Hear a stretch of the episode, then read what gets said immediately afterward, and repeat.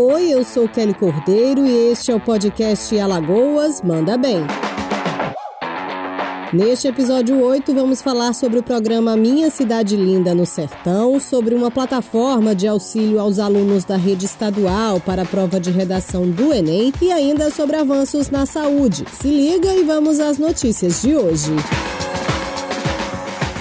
O governo de Alagoas autorizou o início das obras do programa Minha Cidade Linda em quatro cidades do sertão: Monteirópolis, Jacaré dos Homens, Belo Monte e Olho d'Água do Casado. Ao todo, serão 101 ruas contempladas e mais de 27 mil habitantes beneficiados. O governador Renan Filho fez um balanço dos efeitos do programa, que já está presente em cerca de 55 municípios. Depois dele chegar a 55 municípios de Alagoas, a gente percebe a importância é, ainda mais mais superlativa de um programa como esse. É um programa que gera emprego, que fortalece a cadeia produtiva da construção civil completamente, desde quem extrai areia, de quem vende cimento, de quem vende pedra. Isso gera emprego nessas cadeias produtivas, né? mais gente está sendo contratada para extrair areia, para extrair pedra também. Gera oportunidade de trabalho na construção civil e melhora a vida do cidadão nas cidades. O governador também destacou a qualidade das obras do Minha Cidade Linda, garantindo a mobilidade da população que mora nessas localidades. As obras estão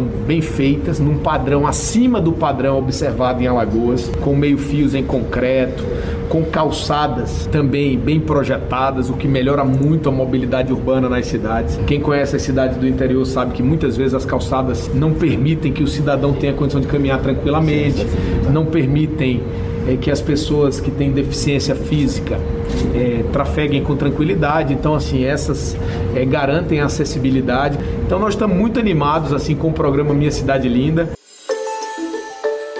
Com a expansão da rede hospitalar alagoana, a Secretaria de Saúde está investindo ainda mais em inovação para garantir um serviço de qualidade à população. Uma das novidades é o sistema de telelaudo, que está agilizando a emissão de laudos médicos de exames por imagem em todas as unidades do estado. O diretor do Hospital Metropolitano, Marcos Ramalho, detalha o funcionamento do serviço. O sistema de telelaudo funciona da seguinte forma: existe uma central no Hospital Metropolitano, onde os médicos estão de plantão 24 horas e os equipamentos, tomografias, endoscopias, ultrassons dos hospitais é, regionais e os outros hospitais, eles estão interligados a essa central e à medida que o paciente faz o exame, prontamente o médico que está no plantão recebe a imagem, faz a análise, quando há necessidade discute com o médico que está lá na ponta, o médico assistente, faz o laudo e emite o laudo em até duas horas. Isso toda a nossa rede passou a estar nesse telelaudo. Então todos os exames eles são laudados em até duas horas e quando são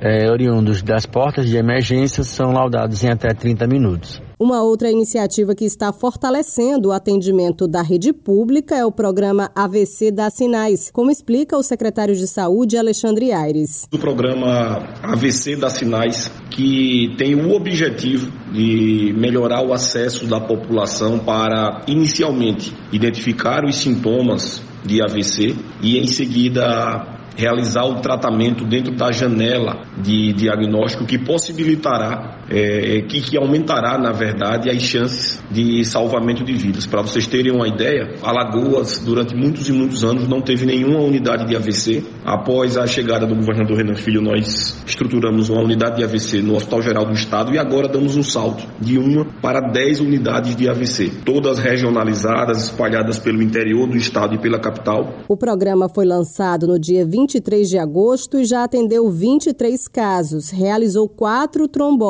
e uma trombectomia. Uma parceria entre a Secretaria de Estado da Educação de Alagoas e o Programa Letros de Desenvolvimento de Escrita vai garantir um importante reforço na preparação dos estudantes alagoanos para a prova de redação do Enem. A gerente do Núcleo Estratégico de Recursos Didáticos, Daniele Versosa, dá mais detalhes da plataforma. Quando o estudante insere o texto na plataforma, ele não recebe nenhuma orientação para não auxiliar nem atrapalhar o desenvolvimento da escrita. Quando ele conclui e envia o texto, ele recebe a tal devolutiva, que são orientações comentários a partir de indicadores e da matriz de competência. Os indicadores se referem a padrões de escrita, baseado nas redações com nota mil. Então, o aluno recebe essas orientações a partir do que ele escreve, para que ele chegue a essa nota mil.